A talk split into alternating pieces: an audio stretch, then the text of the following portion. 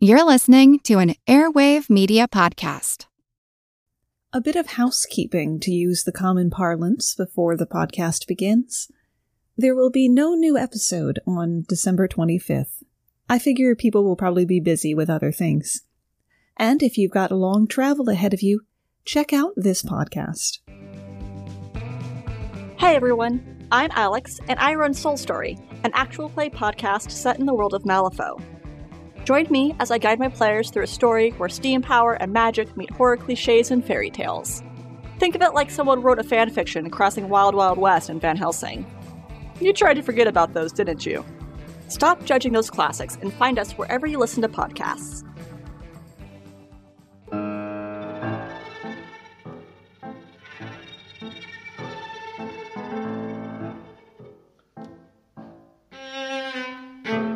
The other weekend, after attending a menorah lighting at a local tea house, my husband and I joined a parade of monsters walking down the sidewalk. There were vicious, satyr like manimals with sticks in their hands and wicker baskets on their backs, threatening to carry away naughty children. This was the Krampus Walk, Richmond, Virginia's version of an Austrian Christmas staple.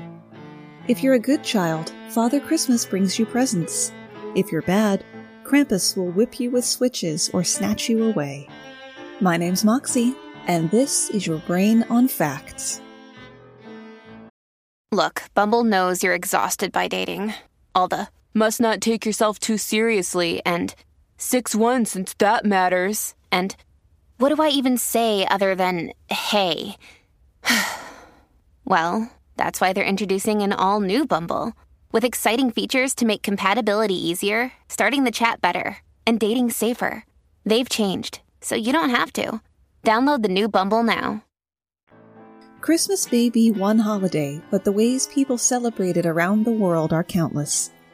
Mayhem has always marked celebrations around the winter solstice. In Roman times, December brought Saturnalia, a festival that reversed the social order. Masters served their slaves, and everyone went out in disguise to gamble and drink.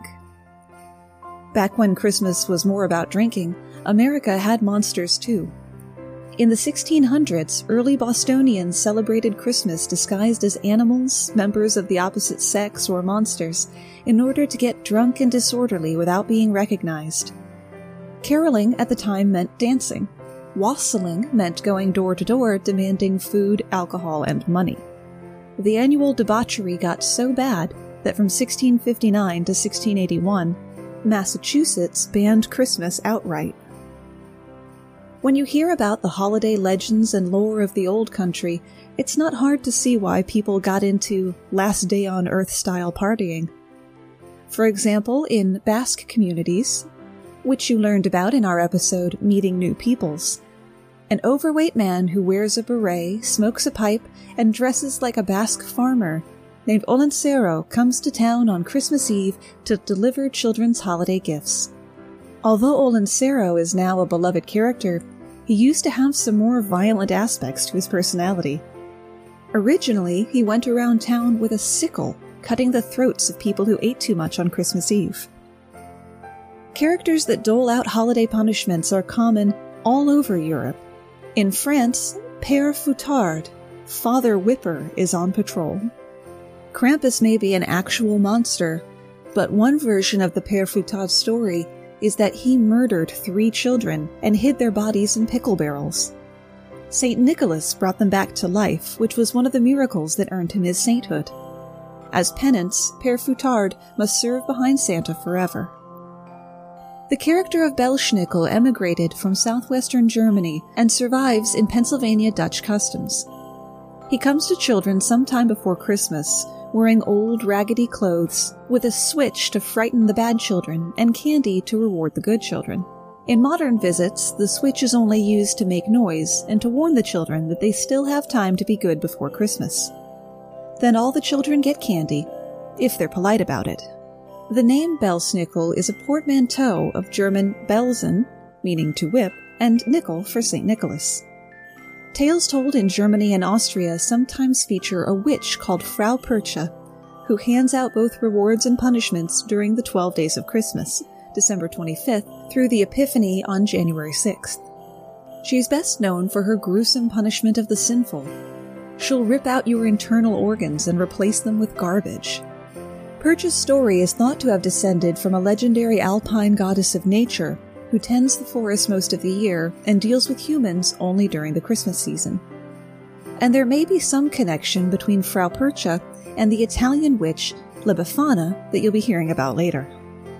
One character doesn't care at all if you minded your P's and Q's. Jólakötturinn is the Icelandic Yule cat or Christmas cat, and he is not a nice kitty. In fact, he's likely to eat you. The character is tied to an Icelandic tradition in which those who finish all of their work on time receive new clothes for Christmas, while those who are lazy did not. To encourage children to do their chores, parents told them that the Yule Cat would eat anyone who hadn't received at least one new item of clothing for Christmas. A poem written about the cat ends with a suggestion that children should also help out the needy, so they too will have new clothes. It should come as no surprise then that Icelanders put in more overtime at work than most other countries in Europe. One of Iceland's other renowned figures associated with Christmas first made her appearance in ancient pagan times. An especially terrifying figure, Grilla is a giant troll with hooves for feet who sports 13 tails. This lady troll is in a perpetually bad mood due to her insatiable hunger for children. Each Christmas, Grilla comes down from her mountain to hunt for bad children. She carries them off in a sack to her cave and cooks them in stew. Grilla's wrath is not reserved for children. She's been through three husbands, two of which she killed because they bored her. Sounds like real mother material, right? Well, Grilla has 13 sons. They're known as the Yule Lads, and each is known for a particular habit or characteristic. Most of them are mischievous pranksters or petty criminals, prowling the town each night on the 13 days leading up to Christmas. They are Sheepcote Clod, a peg legged sheep fancier, Gully Gawk, who hides out in ditches, then runs into your cowshed and licks the foam from the milk in the milk bucket, Stubby, who is unusually short and likes to steal pie crusts, Spoon Licker, licker and thief of spoons, pot scraper, thief of leftovers. Bowl licker hides under your bed waiting for you to put down your bowl so he can steal it and lick it. Door slammer. This guy slams doors all night. Skyr gobbler, a thief of skyr, a type of yogurt that's a staple in the region. Sausage swiper. Truth in advertising. Window peeper. Same. Doorway sniffer uses his incredibly large nose to sniff through the doors for traditional bread. Meat hook. This fellow always brings a meat hook along with him so he can steal meat, and, to be terrifying, I assume. And candle stealer, who follows children around so he can steal their candles, leaving them in the dark. The old grey mare ain't what she used to be when it's Christmas time in Wales. In its purest form, the tradition of Mari Lwyd involves the arrival of a horse and a group of people at the door of a house or pub, where the people sing several introductory verses. Then comes a battle of wits in which the people inside and the Mari Lwyd party exchange challenges and insults in rhyme. At the end of this folksy rap battle, which can be as long as the creativity of the two groups holds out, the Mari Lwyd enters with another song. What I forgot to mention is that the horse in this scenario is actually a horse's skull attached to a pole, wrapped in a white sheet, and sometimes decorated with tinsel and baubles. The person operating the horse is concealed by the sheet, and sometimes there's even a switch to work the horse's jaw. If you've had enough scary ghost stories, we'll go on to the tales of the glory of Christmases around the world. In the Philippines, the Giant Lantern Festival is held each year on the Saturday before Christmas Eve in San Fernando, the Christmas capital of the Philippines. Spectators from all over the country and around the world flock to the 11 villages that take part in the festival. Competition is fierce as everyone pitches in trying to build the most elaborate lanterns. Originally, the lanterns were simple creations about half a meter or a foot and a half in diameter made from Japanese origami paper and lit with a candle. Today, the lanterns are made from a variety of modern materials. They've grown to as much as 6 meters, or about 20 feet in size, and are illuminated by electric lights. Going to Christmas Mass sounds like it would be a lot more fun in Venezuela. In the capital of Caracas, citizens make their way to church on roller skates every Christmas morning. The tradition is now so well established that many of the city's streets are closed to traffic so that the skating congregation can get to church safely. Ukraine's strangest festive tradition is not one for the arachnophobe.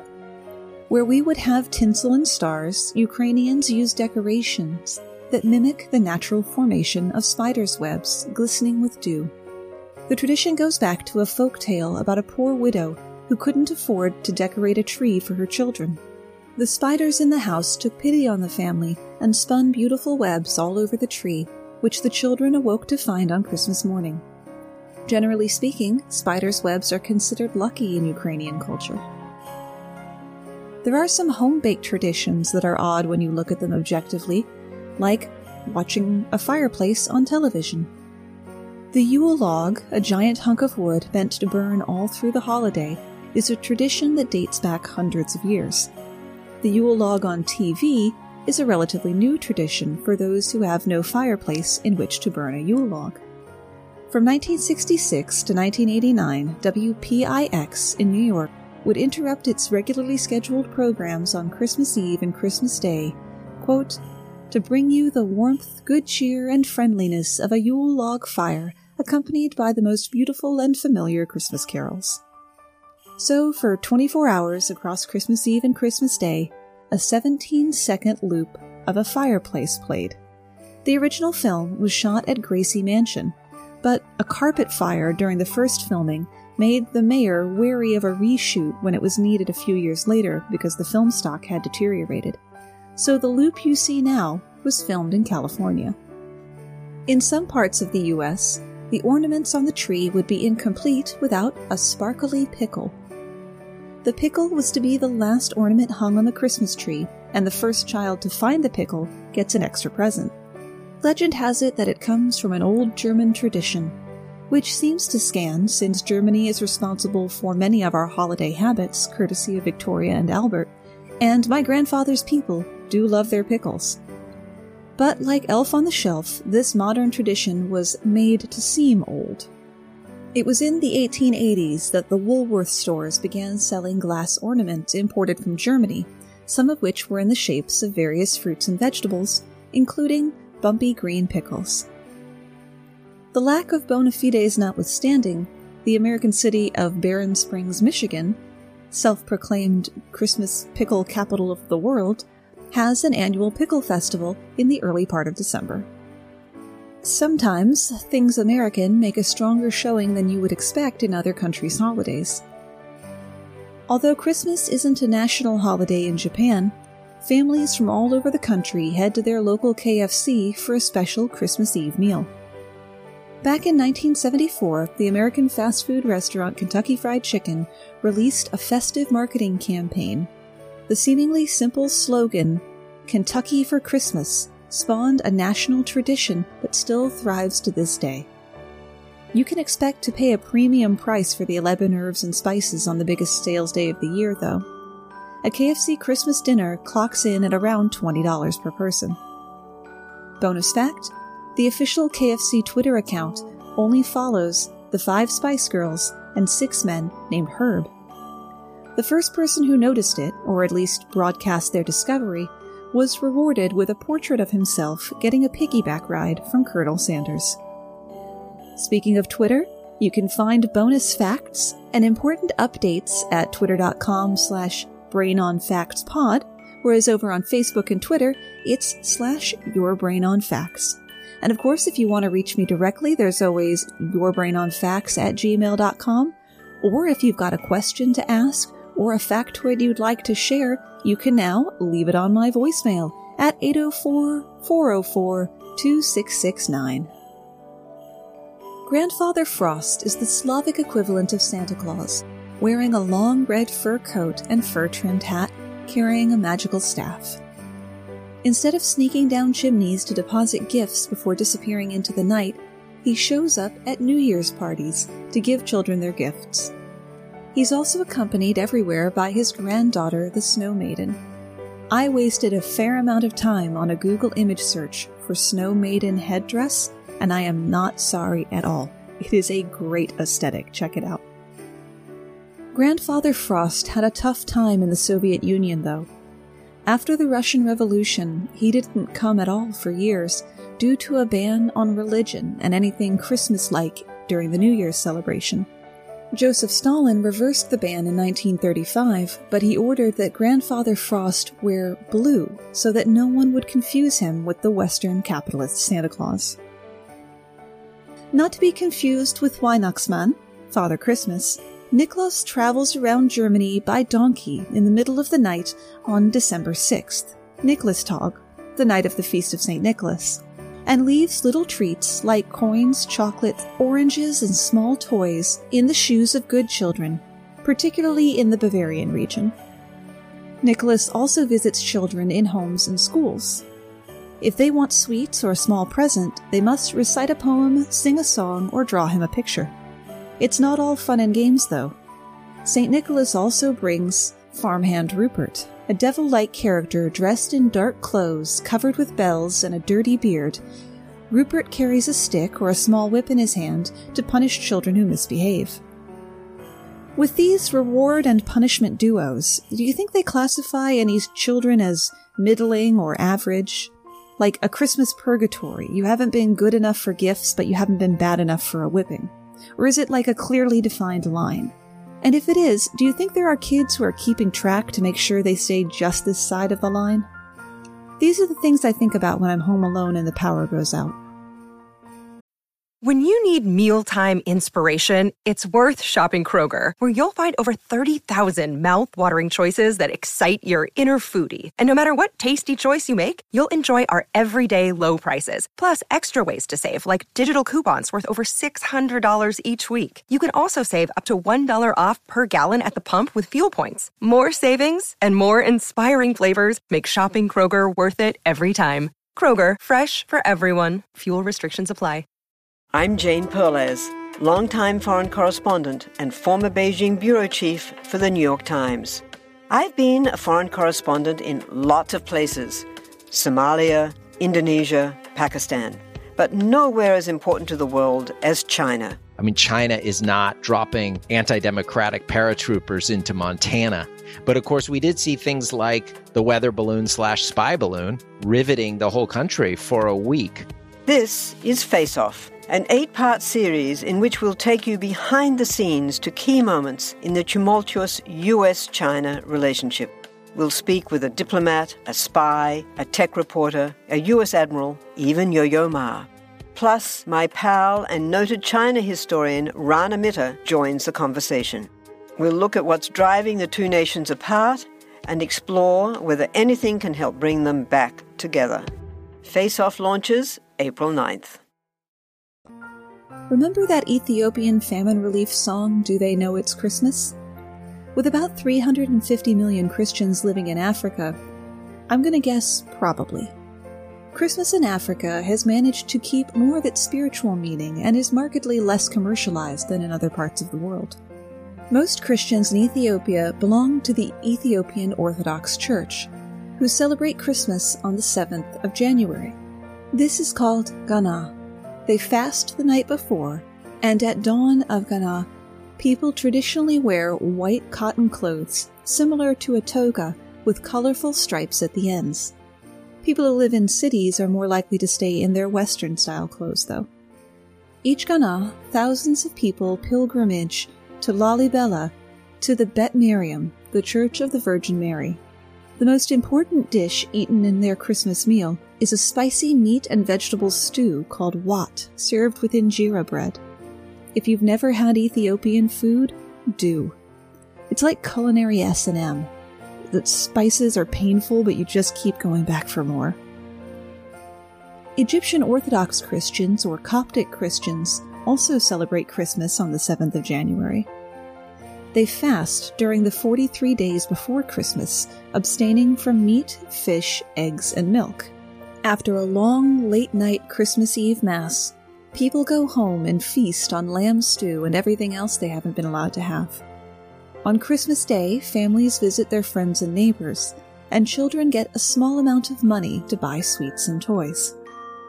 In Malawi, children go house to house singing Christmas songs and dancing. Especially for the occasion, they wear simple clothes made of leaves.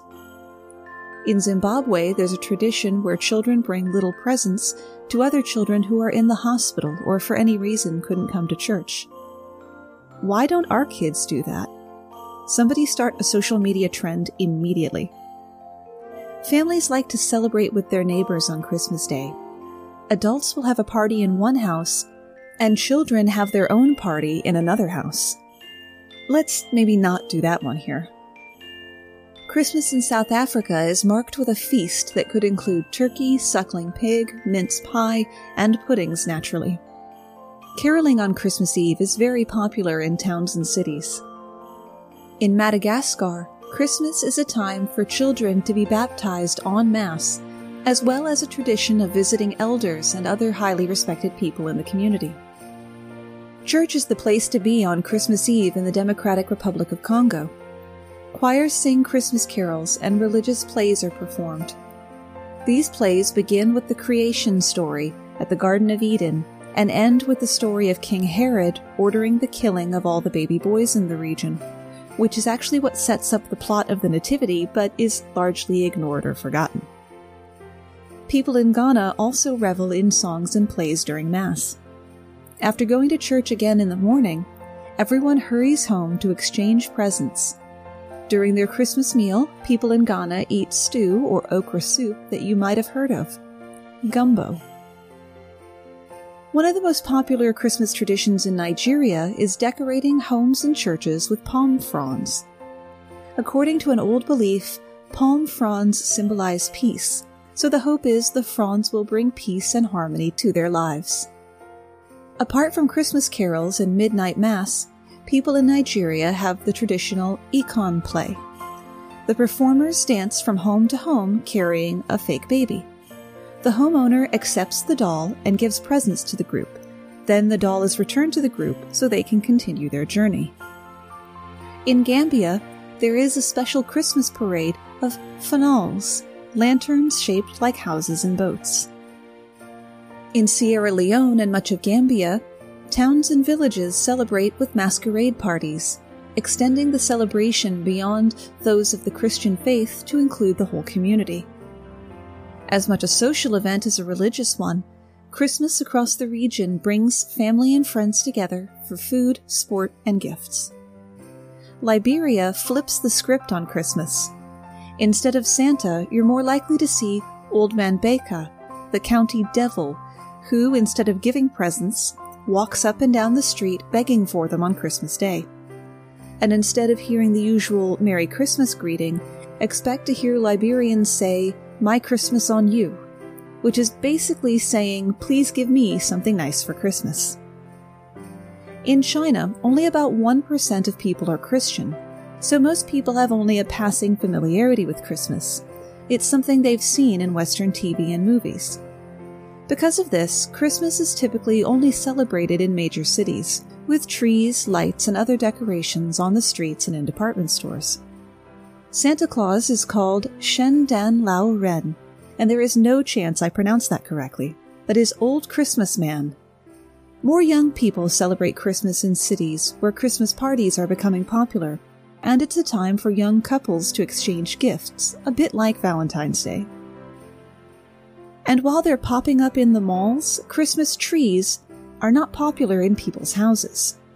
If people do have a tree of light, it's normally a plastic one that might be decorated with paper chains, paper flowers, and paper lanterns. Ironically, most of the world's plastic Christmas decorations are made in China. Bonus fact the first successful artificial Christmas tree was made by a company that manufactured toilet brushes. All the action takes place on the eve of January 5th in Italy. According to folklore, an old woman named Befana visits the children of Italy to fill their stockings with candy and leave them presents if they've been good. Bad kids get coal, or, in Sicily, a stick. Like Father Christmas, Befana enters through the chimney, but only of houses where they have left her a treat, usually wine and local delicacies. Unlike Mrs. Claus, though, Befana is depicted as a standard issue, warty, big nosed witch. On the topic of women who get around, according to Norwegian folklore, Christmas Eve is the day when mischievous spirits and witches take to the skies for general tomfoolery. Since witches prefer brooms for transportation, it's a tradition in Norway to hide brooms and any cleaning supplies attached to sticks so the witches can't find them. So if you don't feel like sweeping up on Christmas, tell your partner you've gone Norwegian. Little Candles Day marks the start of the Christmas season across Colombia. In honoring the Virgin Mary, people place candles and paper lanterns in their windows, balconies, and yards. The tradition of candles has grown, and now entire towns and cities across the country are lit up with elaborate displays. Some of the best are found in Quimbaya, where neighborhoods compete to see who can create the most impressive arrangement. Every Christmas, families across Sweden gather around their TV at 3 p.m. sharp to watch Donald Duck. Everything on Christmas is planned around the television special, with more than 40% of Sweden's population tuning in like clockwork. The tradition dates back to the 1960s when televisions were a new commodity in Sweden and only had two channels, one of which played Disney cartoons at Christmas. It may be a quirky tradition, but half of a nation coming together to watch cartoons together? Hashtag country goals. The second most outlandish Christmas tradition I could find is Nadal, the Christmas log. Nadal is made from a hollow log with little stick legs, a smile, and a red hat. Every evening between December 8th and Christmas Eve, the children feed the log small treats and leave him under a blanket to keep him warm. On Christmas Eve, the children are tasked with beating the log with sticks while singing traditional songs, which include lyrics like Poop log, poop nougats, hazelnut, and mató cheese. If you don't poop well, I'll hit you with a stick, poop log. After Tio de Nadal is properly beaten and serenaded, the log magically poops out presents and candy, meaning they fall out a hole in the back. After all the treats are out, Nadal is considered useless and added to the fire. Some traditions are created deliberately and some develop organically. The Swedish tradition of the Yule goat dates back at least to the 11th century, where there are mentions of a man sized goat figure led by St. Nicholas, who had the power to control the devil. By the 19th century, the goat became the good guy, a giver of gifts. Instead of Father Christmas, men in the family would dress up as the goat and give gifts to the entire family. Since 1966, a 13 meter or 40 foot tall straw Yule goat has been built in the center of Gävle Castle Square during Advent. But this Swedish Christmas tradition unwittingly led to another tradition of sorts people trying to burn the goat down. Since 1966, the goat has been successfully burned down 29 times, the most recent of which was in 2016. Burning the goat is completely illegal, but that doesn't stop people. In 1976, the Yule goat was hit by a car and caught fire. In 79, it was torched before it even made it to Castle Square. In 88, people started a betting pool for what day the goat would burn down, and then it burned down. In 2001, an American tourist burned the goat down after being tricked by some local friends into believing it was okay. He spent a few weeks in jail and they wouldn't give him his lighter back. In 05, vandals dressed as Santa Claus and gingerbread men fired a flaming arrow at the straw goat. In 06, the city fireproofed the goat, or so they thought, because it burned down. In 2009, webcams were added to surveil the goat. These were taken offline by a denial of service attack, and the goat was burned down. In 2011, authorities hosed the goat down with water so it would be covered with a protective layer of ice. But persistent vandals managed to light it anyway. Luckily for the goat, the fire department is only a few minutes away, close enough that they thwarted three attempts in 2014 alone. In 2016, it was burned to the ground in the few hours between my favorite YouTube host Tom Scott filming a piece in front of it and him arriving home at Heathrow Airport. If you want to see how the goat fares this year, you can follow its progress on the Visit Gävle website where they have it live streaming. I'll try to remember to put this in the show notes and on the website. The URL is visit G-A-V-L-E dot S-E. And that's where we run out of ideas, at least for today. Remember how I said the pooping log was the second most strange custom? The winner for the most unusual Christmas tradition is a nativity scene character from the Catalonia region of Spain, the Caganer. There are many theories as to what it symbolizes, but lots of people believe that it would be bad luck for your crops or your personal life to leave him out of the nativity. The Caganer is placed near the rear of the nativity scene, often behind the barn, because he's squatting, taking a poo. Traditionally, the Caganer is depicted as wearing traditional Catalan red cap and white peasant shirt, although figures modeled to look like celebrities, politicians, and even popes are also popular. Basically, if someone has a Twitter account, there's a Caganer of them. Thanks for spending part of your day with me. And whatever you celebrate, I hope it is happy and safe, and that you'll be here in the coming year to hear more Your Brain on Facts.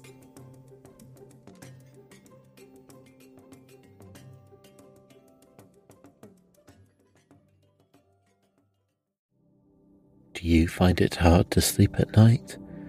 Then the Calm Cove podcast can help you sleep deeply all night long. Calm Cove has deeply relaxing meditation music and ambient sounds like ocean waves and crackling fires. All of our episodes are designed to help you relax and to fall asleep fast. Calm Cove is brought to you by the team behind Sleep Cove, the sleep podcast that consists of spoken word hypnosis, meditation, and stories. So if you want to listen to a beautiful soundscape tonight, search for Calm Cove on Apple Podcasts or Spotify and see how we're helping millions of people relax and go to sleep every night.